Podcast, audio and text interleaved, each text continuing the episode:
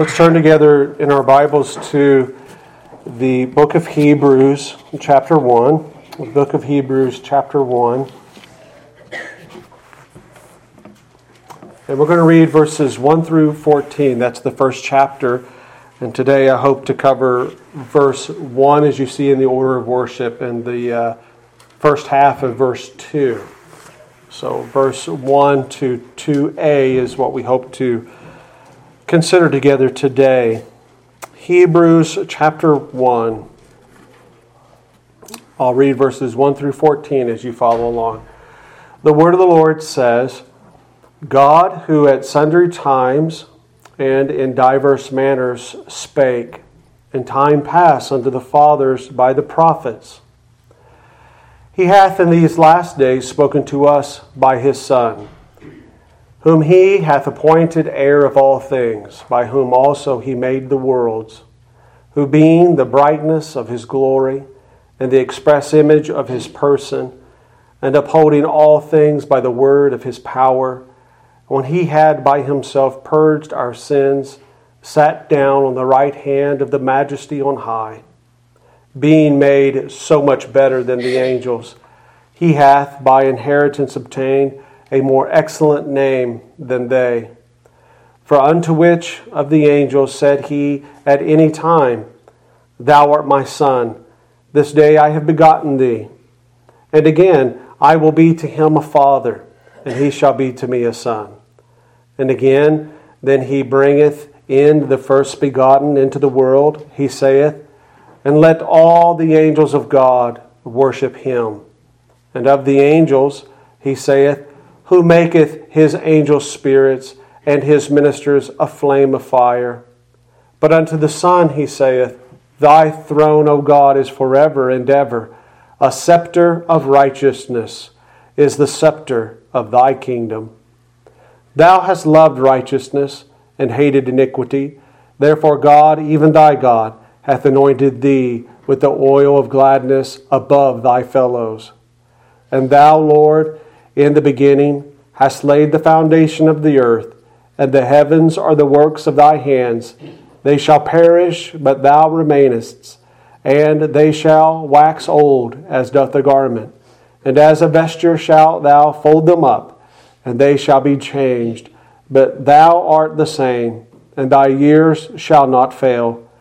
But to which of the angels said he at any time, Sit on my right hand until I make thy enemies thy footstool?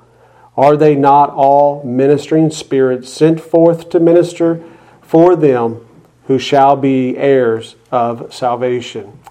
And may the Lord bless the reading and the hearing of His word. Well, I hope that uh, the first message this morning was somewhat helpful as serving as an introduction and just a, a framework of how the messenger uh, comes with the book of Hebrews to try to help these people, this early church, in the situation that they found themselves in. If you remember in our first message, we acknowledged the fact that one approach he was going to take was to help um, remind them of where they were at in all of redemptive history. Um, and to do so by pointing them to Jesus and along the way encourage them to persevere in the faith. And right away, we notice that in this book of Hebrews, it doesn't start off like a, a general epistle like you know that of First Peter or Second Peter. There's no you know I you know the writer of Hebrews you know an apostle or anything. I salute you, church. Nothing like that. It just starts off right off like a sermon would, um, and and that's really how we want to approach this. We want to consider what he is really trying to communicate here in verse one and uh, this prologue in verses one through three, but specifically today in verse one. He says, God, who at sundry times and diverse manners spake in time past unto the fathers by the prophets. Now, what's interesting about this is that really he begins much like I would imagine that the apostles would have began speaking to Jews about the gospel of Jesus Christ. Um, they wouldn't have began with the prophecy of the uh, um, angel to Mary that she was going to conceive of a child named him Jesus. They wouldn't have began there. they would have went into the local synagogue like the apostle paul was well known to have done and they would have began to unfold from the old testament scriptures how god had spoken to their fathers through the prophets in times past and how that had been fulfilled in jesus christ and so to this group of people that we learned about in the first message were on the precipice of giving up they were on the precipice of giving in, letting go of their commitment and their confession of Christ. What's the approach here of the writer? His approach is to really start with the gospel. He wants to start afresh with elevating the supremacy of Jesus in all of the ages. And then as we get into more of chapter 1, well, you noticed already in the reading, he's elevating Jesus above the angels um, so forth and so on. And that's what he's doing. He's really just elevating the superior, superiority of Jesus Christ in all of these ages. And he starts off here with this pronouncement that God has spoken. And so he wants to remind them who are wanting to give up guys, remember the message that you have received through God who has spoken, through the fathers and through the prophets, which you formerly received. But just to remind you, he says, let's consider it once more together. He says, God, who at sundry times past uh, and in diverse manners spake. This is God revealing in a special way something about himself, about his plan, and about his Son, the Lord Jesus Christ, that otherwise wouldn't be known. And so immediately, this speaking of God then and the speaking of God now causes us to consider our first heading for today, and that is God's revelations. How does God reveal Himself? How does God speak then, and how does He speak now? When we consider the way God speaks to us as creation, there's two ways to consider it. There is what's called natural revelation, and then there is what's being spoken about here today in verses 1 and 2 special revelation. So let's just get natural revelation out of the way. What do we mean by that? Well, first of all, let's acknowledge together that we cannot know anything about God unless God condescends down and teaches us something about Himself. This is what a lot of the great confessions of the Christian faith have always acknowledged. For instance, from the London Baptist Confession, the distance it describes it between us and God is so great that we could not know anything about him or what he requires of us if he did not reveal it himself to us. Uh, the prophet Isaiah, many of you are familiar with this text of Scripture, which enunciates this point of this vast gulf between us and God and us knowing anything. Speaking as an oracle or a mouthpiece of God, Isaiah said, For as the heavens are higher than the earth, so are, many, so are my ways, referring to God, so are my ways higher than your ways, and my thoughts higher than your thoughts. And so we need God, don't we, to teach us. We need God to speak to us. We need God to reveal Himself to us. Otherwise, we will be left to our own devices. Well, natural revelation, this first consideration of how God reveals things to His creation, is God making Himself known in creation. Um, the Bible teaches that the stars are speaking to us in a sense of their glorious creator. Um, how many of us, if we're honest, look at a beautiful sunset on the top of a gorgeous mountain, you know, view, and we just all sit back and go, boy, what a wonderful just display of a bunch of random chances from, you know, slime that has evolved to this point. No, what we do is we go, you know what? I may not be able to figure it all out, but that is absolutely amazing, gorgeous, and beautiful, right? It points to something other than itself. And this is natural creation, or I'm sorry, natural revelation. The Bible teaches that God made all the creation and is to put in creation attributes of, him, uh, of himself to display it for us. Sometimes this is called general revelation. The word general because everyone sees it. In creation, God's creation, he is really displaying a revelation of himself to all mankind. No one can be without excuse who are sitting under the stars and breathing the air that God has given them in natural revelation. The psalmist in Psalm 19, 1 through 4, considering natural revelation, says that creation speaks the glory of God. Quote, the heavens declare the glory of God. The sky above proclaims his handiwork. Day to day, creation, it's referring to, pours out speech, and night after night reveals knowledge. There is no speech, nor are there words whose voice is not heard. Their voice goes out through all the earth, and their words to the end of the world. In them he has set a tent for the sun. And so it's as plain as day, you could say. Natural revelation is to mankind preaching a message that there's a creator. He is wonderful. He is immaculate. He is amazing. He is beautiful. He is orderly. He is intelligent. But what does fallen man do? Well, the book of Romans teaches us to this sermon of natural revelation, he suppresses the truth in unrighteousness.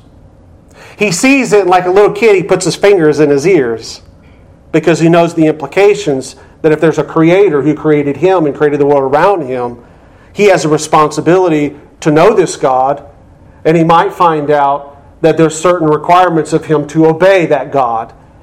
And so, like a little kid, he puts his ears, his fingers in his ears, like I said, and he kicks and screams and says, I'm not going to listen, I'm not going to listen. But that doesn't make the Creator God, the message of natural revelation, just go away, does it? No, it doesn't. It just means it condemns him all the more.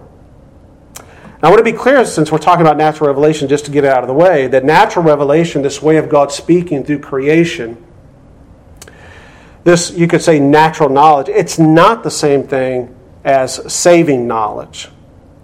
It's not the same thing as coming to a particular understanding of how God, through His creation, throughout history, how He's brought His only begotten Son into that creation to die for sinners and, you know, requiring faith and repentance to be saved from hell and destruction.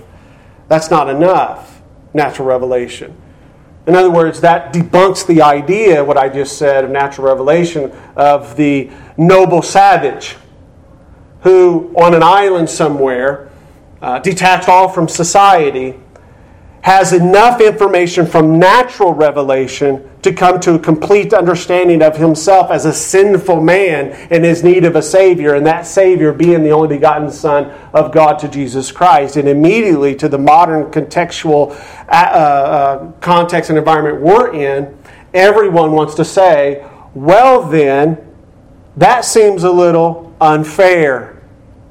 That if a man is born somewhere out of nowhere, and he never has the benefit of hearing the gospel, never have the benefit of being connected to what these Christians in Hebrews chapter 1 verse 1 were connected to, a witness of special revelation through fathers and prophets throughout the ages and his, his passing of a cross with someone, a missionary who wanted to give him the gospel, that he himself should never be condemned to hell. That just doesn't seem fair. He didn't have a choice in the matter.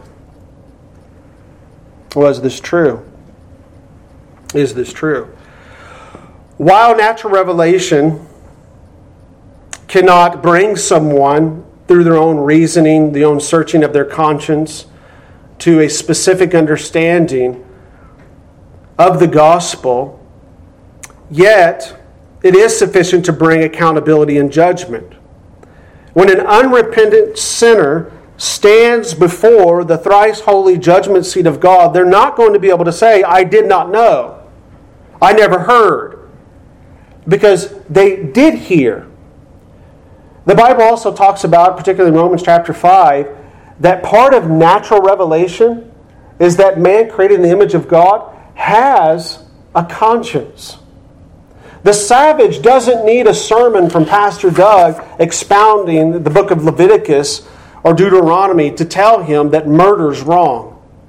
When he murders a fellow savage in cold blood murder, he has a conscience and he knows that that's wrong. But, but, but Doug, how does he know that that's wrong? There, there's not a moral code. He's not from a societal, cultural environment that has told him that's wrong. He knows it's wrong because of natural revelation written on his heart that it is wrong. And sometimes anthropologists tell, tell us and inform us that in tribes, one of the most heinous crimes, without any interference from the outside world, one of the most heinous crimes that they take the most serious offense to is uh, theft, is stealing. You steal a basket of berries from my tent, you know, they will wage war over that stuff. Well, how do they know that that's wrong? Because they have, through natural revelation, the moral law of God, whether they know how to spell out all that theology and understanding themselves or not, written upon their hearts. But special revelation is what is specifically being talked about here in verse 1 by the writer of Hebrews. Special revelation can be defined as a supernatural communication from God that has been given to us as mankind. This communication, as pretty obvious in the text here, can come in either oral or in written form. This is what it means in the text when it says, God who at sundry times different times. The first part of the way God's revealed his special revelation. He, hasn't, he didn't download to man all of the things he needed to know at once about his special revelation. We see in verse number one, connected with God, uh, giving special revelation about himself, and in the context of this uh, letter to the Hebrews, particularly his gospel, we see that it was done in diverse manners. You remember in the Garden of Eden, uh, one way, in one manner, that God communicated with Adam, the text says, we're not going to get lost in this hayfield, but it says he walked with Adam. He communed, he talked with Adam. Uh, you know, some believe that that was Jesus uh, in, in the garden. Uh, but, but, there, but there was one manner, there was one way in which God was given special revelation. Eat of all of the trees, but not this one. Well, Adam wouldn't have known that one was off limits unless what? God, through special revelation, communicated his will to Adam. Right? How else did, did God do it? Well, he did it through dreams. He, he did it through verbal plenary inspiration. And when we mean that, it's just a big jargon way of saying that God put the very words in men's and prophets' minds to where they would verbally speak the words of God. And so this is special revelation which was needed for God to communicate what he was going to do and the plan that he was going to accomplish because of sin in the world. So, special revelation was necessary because nature, studying providence or historical events, even meditating on traditions, even if they were unwritten, just some sort of odd religious ceremonial tradition from ancient cultures, or any way of processing and reasoning, man cannot ever come to a knowledge of who God is and what God expects of them. They would not be able to do that through natural revelation. We see here in verse number one that this special revelation is what specifically is being mentioned by the writer of Hebrews. He is wanting to bring these people back to this story of God's special revelation that has spanned all of history, beginning in the garden, and remind them that this story, he, it's, it's, in a way, he's saying, Remember, God has spoken to us. Let's recap the story. Let's recap the message so that you can see once again that the claims of those outside of the church against you have no grounding. Guys, remember in our introduction how we were talking about the environment in which Hebrews was written into was important? Here's one reason why.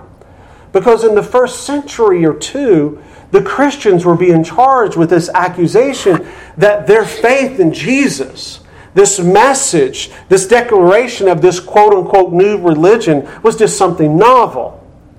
And so, what the early church fathers had to do was repeat the gospel as it was preached by the apostles or the second generation, those who walked, walked with the apostles, that no, no, no, we don't have a new faith. We have a fulfillment of the ancient faith.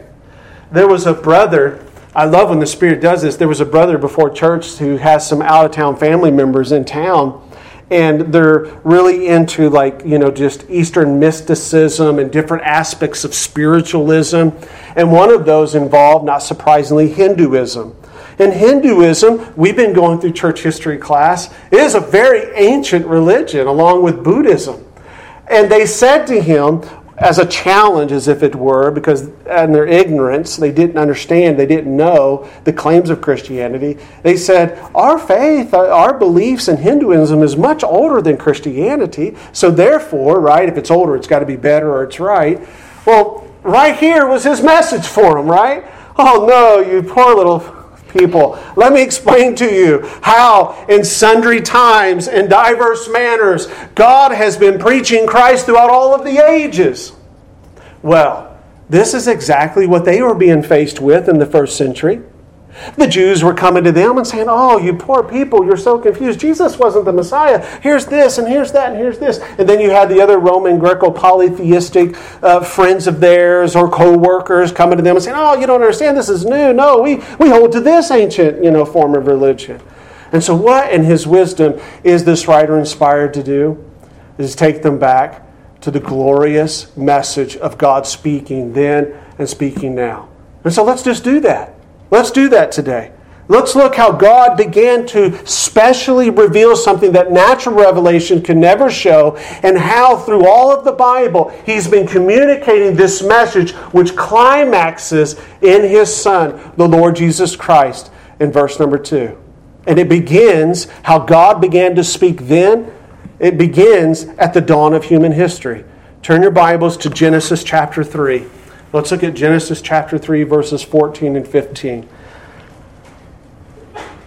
God, who at sundry times and diverse manners spake in time past unto the fathers by the prophets. Well, Moses, being the first prophet here, is recording for us in Genesis 3 14 through 15. The very first glimpse of God's special revelation which will climax in his son. Genesis 3 14 and 15. You know the context here, I'm sure. Uh, there has just been the deceiving of the woman uh, and the man, uh, Adam and Eve, by the serpent, and they have sinned. And we're here right now in verses 14 and 15 receiving the judgment from God, which actually is mixed with a lot of grace if you really think about it. But beginning with verse 14, the Lord uh, God said unto the serpent, Because thou hast done this, thou art cursed above all the cattle, and above every beast of the field. Upon thy belly shalt thou go, and dust shalt thou eat all the days of thy life. Verse 15 And I will put enmity, enmity between thee and the woman, and between thy seed and her seed. It shall bruise thy head, and thou shalt bruise his heel. Well, we see here the reason for God's special revelation, which will go through time to the fathers through the prophets. Why? Because of the fall. Because of the fall. Because thou, verse 14 says, has done this. Here's the charge against Satan, who the scripture says in the form of a servant, uh, serpent rather, successfully tempted Eve and then Adam, her husband, to break the commandment that God had given them and thus commit sin. And this sin totally affected their entire being. Titus, in chapter 1, verse 15, describes this infection of sin in mankind with these words Unto them that are defiled and unbelieving is nothing pure, but even their mind and their conscience is defiled. You see the need for special revelation? God needed to begin to enact how He was going to remedy this. No longer were our first parents pure at this point. No longer were they totally free. And as our representatives for the human race, they brought a curse upon us all, Romans 5:12. So then, I think clearly here at the very beginning of dawn of time is the real case made for the need of God's special revelation, which would climax in Jesus. Mankind were sinners in desperate need of a Savior. Well, we see also in verse 15 through this step of special revelation that this Messiah, this promised seed, was going to be a man Don't we? We see that in verse 15. Look at your Bibles. In between thy seed and her seed, it shall bruise thy head, and thou shalt bruise his heel. The good news of the gospel is here first revealed by God, isn't it? Through special revelation. This is his first, you could say, hint of the gospel of Jesus Christ at the very beginning of human history. His purpose plan from all eternity, like the first signs of a child within a womb of a woman, is here beginning to be known through his special revelation. And then by farther and farther steps, just as an infant is brought forth in delivery, also his special revelation with time in different ways, in different manners, different people will come to a full discovery in verse 2 in his son, the Lord Jesus. The first sign of the promise we see in verse 15 through this portion of God's special revelation is that a man will come forth from the seed of the woman and would strike a fatal blow to Satan, the serpent, who, as the Bible says, was perfect, according to Ezekiel, from the day that he was, Satan, as an angel, created, till iniquity was found in him. But special revelation in different ways, in different times, and through different prophets continue to move forward in our Bibles. And this story that God's revealing, which is going to climax in verse number two of our text today in Jesus, continues to go on. Turn your Bibles a little further to Genesis 22 18. Because now, in a step through another prophet and a great father of the faith, Abraham, God through special revelation, reveals what nation that this man would come through. Genesis 22 18. This is, of course, in the context of a reiteration of God's covenant promise to the prophet Abraham. He says in verse 18, In thy seed shall all the nations of the earth be blessed, because thou hast obeyed my voice. After one of the most grandest tests of faith in all of Scripture, that of Abraham being called to sacrifice Isaac, we see both a literal and a spiritual sense in this repeating or this repetition of the Abrahamic covenant. Abraham would be both a father of multitudes physically, but for our purposes today, in God's special revelation through this prophet, we see that most significantly through his physical descendants, there was going to come this man, a promised seed of the woman who would come and in whom a multitude of all the elect of God from all nations under heaven would be blessed with peace, pardon, righteousness, and eternal life, experiencing grace here and now, and even more glory in the hereafter. And thus we are moving forward, and the writer of Hebrews is wanting to take them back and remember how they would have first heard the gospel to understand that in special revelation, to the fathers and to the prophets, God reveals to us that the, pro- that the promised seed was going to come through the nation that would be a descendant of Abraham's physical descendants. This is how they would have preached the gospel, the message, the story that they would have first heard to come to faith and understand that Jesus was the culmination of all these things. Well, let's move forward in this story. Let's move forward in God speaking through special revelation to the fathers and prophets. Let's turn our Bibles to Genesis 49:10.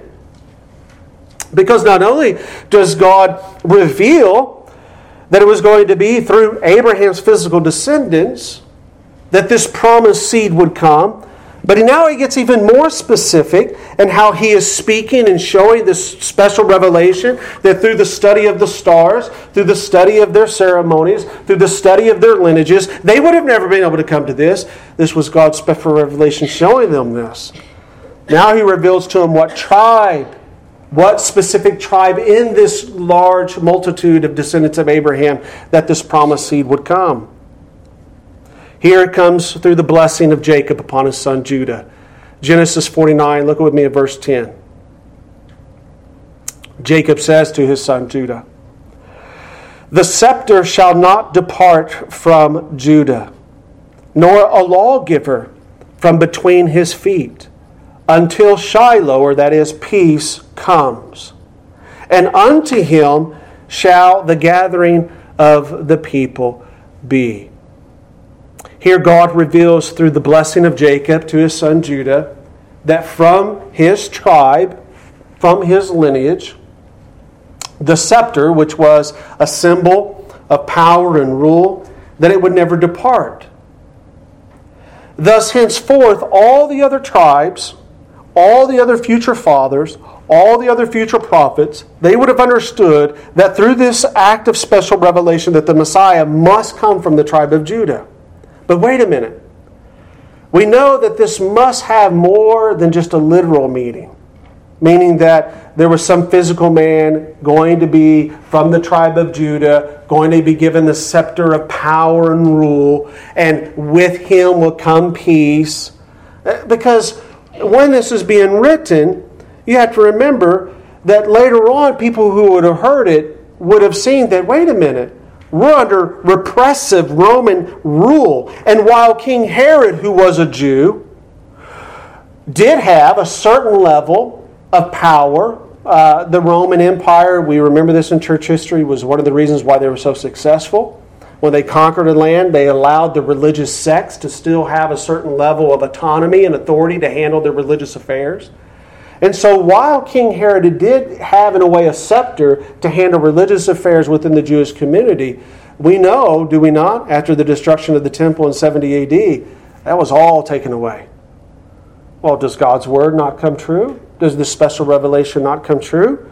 Well, of course it comes true in the person of Jesus Christ. Jesus is, through his legal father, that is, his earthly father, if we use those terms, Joseph in the royal line and descendants of Judah. Special revelation. Jesus, the Bible tells us, he possesses a scepter of righteousness that is eternal. You read that in the text this morning in chapter 1 of the book of Hebrews. Jesus, by the blood of his cross, made peace between God, made Shiloh, and his church, therefore bringing his heirs into the present peace in this life and everlasting peace in the one to come. So you see, through special revelation, God was teaching that the tribe of Judah was going to bring forth this promised Messiah, and we know that indeed he did, didn't he? Well, these facts, along with much more evidence, draws for us then an overwhelming conclusion that God here specifically was speaking unto the fathers and the prophets that the promised Messiah was to come through the line of Judah, but he doesn't stop there. He continues with this story. He continues with this special revelation, this message later on in redemptive history through the prophet of Isaiah. Turn your Bibles to Isaiah chapter 11, verse 1. Isaiah chapter 11. God continuing through the fathers and the prophets this special revelation. He reveals not only what nation, not only what tribe, meaning Judah, but also from what family within that tribe the Messiah would come.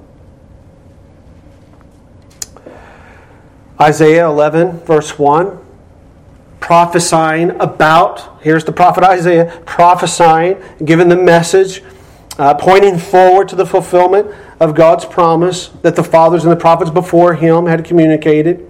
He gives another glimpse through special revelation of the family which this Messiah was going to come. There shall come forth a rod out of the stem, uh oh, here it is, of Jesse.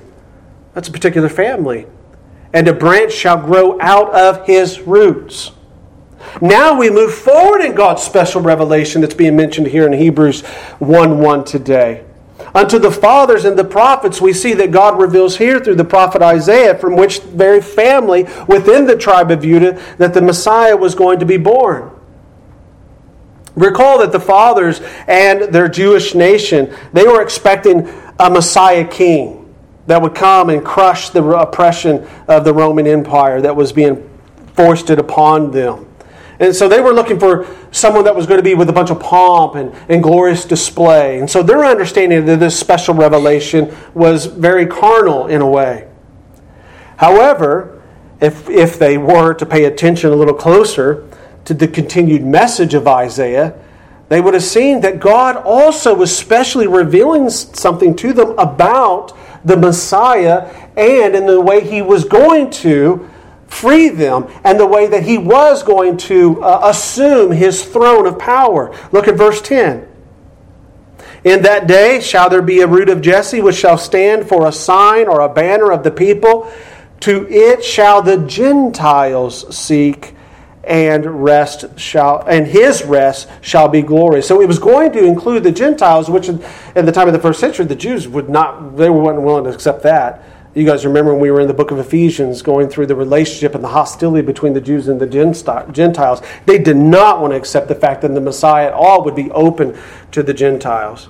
If they would if they would read a little bit more through the special revelation to Isaiah in chapter 53, they would see that he wouldn't come in military might but rather he was going to be wounded for our transgressions. He was going to be bruised for our iniquities. The chastisement of our peace was going to be placed upon him. And he was going to be beaten, and by his stripes we were going to be healed. There is then no doubt that God was, through special revelation, to the, through the prophets, unto the fathers, by farther and farther steps, revealing this gospel promise that he initiated and announced at the beginning of time that these Jewish Christians would have heard and they needed to be reminded of it. Is there someone here today that needs to be reminded of this, as the old hymn says, the old, old story? Have we, perhaps, in the modern Christian church culture, kind of kind of got wrapped up into this idea that church is more about me or what it gives me or about social clubs and, and this type of stuff? Have, have we lost our compass a little bit about the focus and the meaning of the church being this the fulfillment of the promise of God throughout all of history to bring the Messiah to crush the head of the serpent and to liberate us from the bondage of our sins and to give us new hope, to give us a new song, to give us a new message to a dying and dark world. This is the reason why we are gathered here today. This is the reason why we are gathered, and we won't get dismayed by the things that are going on around us because we know that this message has been accomplished in Jesus Christ, that it's been foretold, has been promised, has been specially revealed throughout various prophets at various times throughout all of history. Even though, remember, it took upwards to 2,000 years before God actually put an end chapter to his story.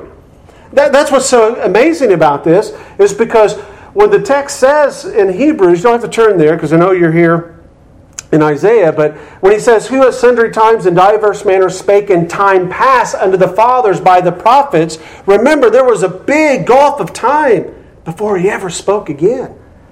And so all of that was progressive, all of it was pointing forward. All of it was like a play with no ending. How many of you get frustrated with books you read and you get to the end and it's like an open ended ending, right? And you're like, ah, I know, you know, Nolan, you're reading that, that one story of Brian's Winter, I think it was, or something, and the guy kind of leaves it at the end, this author, and he didn't close it. And he got a bunch of. Uh, people writing him, a bunch of his fans, and saying, How could you end the book that way? You got to write another book and end it. Well, that's what God was doing through these prophecies. He was pointing forward, He was moving forward, and there was building upon an anticipation of it being fulfilled. And guess what? He continued to reveal more. Not only was he, did he reveal the nation, not only did he reveal the tribe, not only did he reveal that it was going to come through a particular family, that is Jesse's family, but also in the book of Daniel, as redemptive history goes forward, turn your Bibles to Daniel 9 we see that God also revealed the timing. Now it's getting even more precise. God was speaking. God spoke through special revelation, and there were so many who would not hear it. And so the writer of the Hebrews is taking them back through this old narrative and reminding them of these precious realities that God displayed to them which was used by the Spirit to convince them of the truth of their need to embrace Christ and confess Christ as Jews, even though it would have brought much uh, tribulation and trials for them. John, Daniel 9:25 deals with the, the timing. Knowing therefore and understand, Daniel is inspired to prophesy that from the going forth of the commandment to restore and to build Jerusalem, unto the Messiah the Prince shall be seven weeks. So, whatever this means, this restoring, this building of Jerusalem, unto the Messiah, the promised Prince, there was going to be a lapse of time, seven weeks, the text says. And three score and two weeks, the streets shall be built again, and the wall, and even the troublous times. And so, through special revelation, God now is dialing in through the prophet Daniel the timing of the coming of this promised Messiah. No doubt here is given to the chosen nation through which the Messiah was going to come a prophecy, a revelation, a special one that would have raised the uh, expectations, you could say, of this people who have gone through much up until this point in redemptive history. Tired, weary. Where's God? Especially those who possess true faith. It would have raised their expectations. Now, through God's spokesperson in special revelation, we understand about more of the approaching time. Oh, what from whatever whenever Jerusalem's built, there's going to be seven weeks. Now, while, as we have seen thus far, there were general promises of the Messiah that he should come that were made to the patriarch through various prophets, but never was the timing fixed for his coming until Daniel. Well, let's consider the seven weeks. I promise I'm not going to exasperate you with this. But let me just say that the timing here can be laborious to understand if it wanted to be fully unpacked. But in brief, allow me just to tell you that the weeks mentioned here, as in most prophetic styles of the genres of literature in the Bible, it is an obtruse and out of the common way of speaking. The seven weeks here in general are understood by most theologians to be 7 times 70, which equals 490 years. And I encourage you, go study that and understand and hear the argumentations and their understanding of ancient Jewish manuscripts of why they come to that conclusion or that understanding. Don't just take it from me. Well, when you do that, from this time that this prophecy is given, and you add 490 years, well, it comes to the ministry of the Lord Jesus Christ. It equals out into his coming and doing in Jerusalem a work. So there's a couple ways to look at it. Many scholars hold that from this moment that Gabriel spoke to Daniel to the time of Christ, of his death, was exactly 490 years. Another view is, as some scholars calculate, that the timing to mean three and a half years after the death of Christ, when the Jews, having rejected Jesus as their Messiah, the apostles then turned to the Gentiles. Some believe it was at that time, or it was a fulfillment of that. Then there are yet some who, with a very good evidence, make these 490 years end with the destruction of Jerusalem, which was about 37 years after the death, burial, and resurrection of Jesus Christ. But no matter how you shake the stick, it's very interesting that in this prophecy, through this special revelation in time past, that God dialed in even the timing of the coming of the Son in verse number two of our text today. This definitely would have been a stinging point of application by the apostles in preaching the gospel to their Jewish audience and the second generation of Christians pre- preaching to Jews. And the reason is is because all of this successfully served to silence the expectations of the unbelieving Jew that there was still someone other than Jesus who was promised and was going to come. They would not own Jesus as their promised Messiah, but they still were then and they are today looking for the fulfillment of this prophecy of Daniel. They reject the name of Christ, the modern day Jewish community. This prophecy, especially in light of past histories, should immediately silence and condemn them so that they are without any excuse. And that's how the apostles preached. You remember in the early book of Acts, when Stephen, the first martyr of the Christian faith, was stoned, gave the most eloquent gospel message, and he walked through all of their history, kind of what we're doing today. And he basically said at the end of his message, You are without excuse. And what did they do? They picked up stones in rage and they martyred Stephen. Furthermore, by these overwhelming facts, we as Christians, these early Christian, uh, these converts from Judaism to Christian, they were all the more uh, convinced of their faith in the Messiah as being that which was ancient and concrete and settled. I'm going to skip, just for time's sake, the special revelation of what town the Messiah was going to come from. God, through another prophet, the prophet Micah, he even speaks of the town in which the Messiah would come from. And then he was silent for 400 years. For 400 years. And he begins to speak once more, doesn't he? And he does it through the angels. We know in the Gospel of Luke, the angel comes to Mary, and then in a dream, he speaks through special revelation to Joseph. He speaks to Elizabeth, her cousin, and he begins to say, It's not over. I'm, I'm, I'm, I'm continuing to speak. Now, all of this story, all of this drama that I have been painting for the last 2,000 years is coming to a point where I'm going to move mightily, and it's going to be through my only begotten Son, Jesus. He told Mary, You shall call his name Jesus. And Jesus' entire ministry, here encapsulated in verse number 2, which was special revelation by God the Father spoken to in creation, in time, space, and history, was that the kingdom of God had now come. That everything that was open ended at sundry times in diverse ways through diverse and different prophets had now come to a culmination. And he was here to bring the liberation of both Jew and Gentile in his ministry, in his cross work. And so, now, next week, when we start going into the rest of the message, we're going to see that what the writer of Hebrews just did was just bring them right back to the basics, didn't he?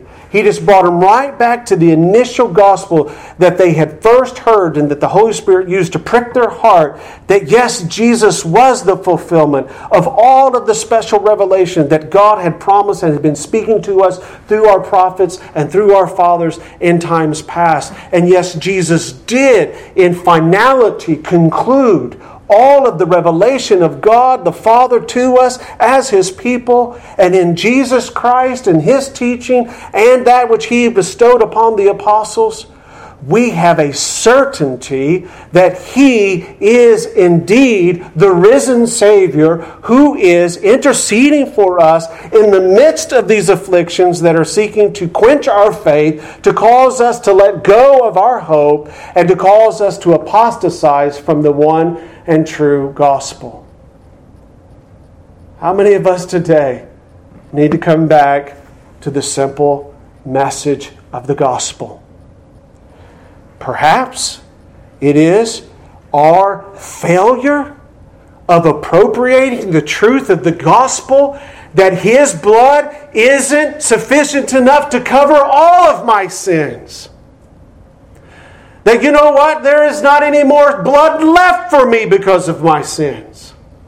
And what's the writer of the Hebrews solution? Remember the gospel. Remember the message. Remember the special revelation. It's still effectual. It's still as, as applicable. It is still as sufficient then as it is now.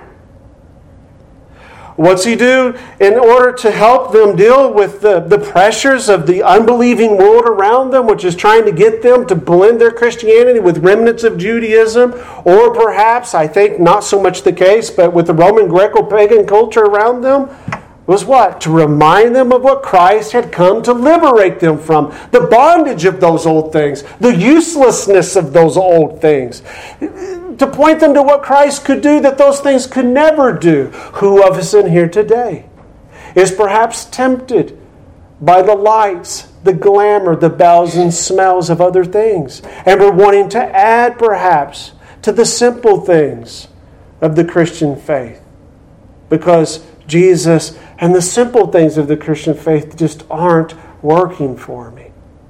No, push aside that stuff and look back to the simple, faithful gospel message that through special revelation, God in Christ has given us everything that He has promised.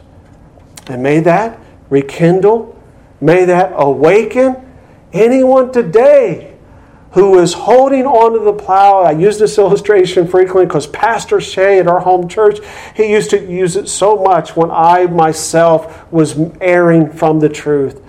He said, Doug, don't let go of the plow. Hold on to the plow. Those who look back are not worthy of the kingdom. Friends, beloved, weary fellow Christians, let us remember that in time past God spoke and that He now, in His Son, through His church, through His Spirit, in His Word, is still speaking.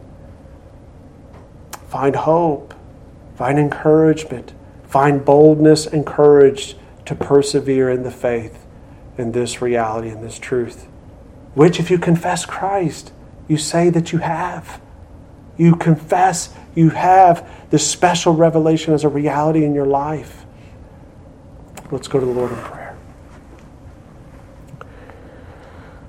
Father God, we bless you and we thank you humbly, O Lord, for your long suffering, patient hand that has moved throughout all of history, painting for us, Lord, through the prophets, a picture of mercy, of covenant faithfulness, uniting, O God, us with the people of past faith that, Lord, as they were looking forward to this promised seed of the woman that you announced at the dawn of man's history, that we also, Lord, look to that same promised seed.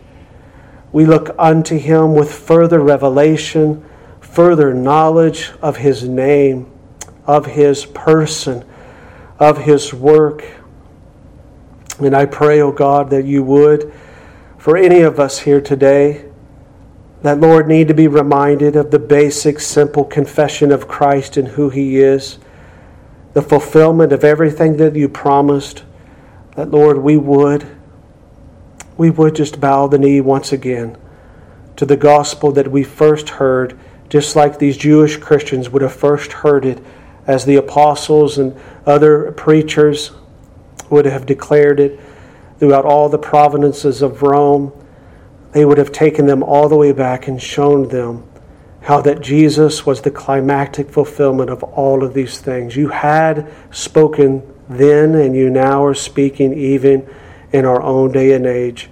Use, we pray, your special revelation of the gospel, your infallible, perfect word, and use imperfect men and women to communicate still this special gospel message to the world in which we exist in today.